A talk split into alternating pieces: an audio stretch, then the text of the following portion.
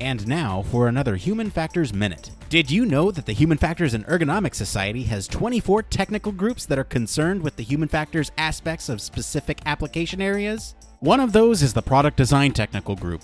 This technical group is dedicated to developing consumer products that are useful, usable, safe, and desirable.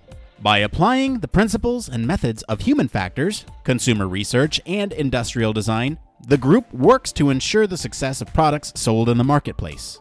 Product Design Technical Group members focus on the design of commercial products, both hardware and software, and the product design process.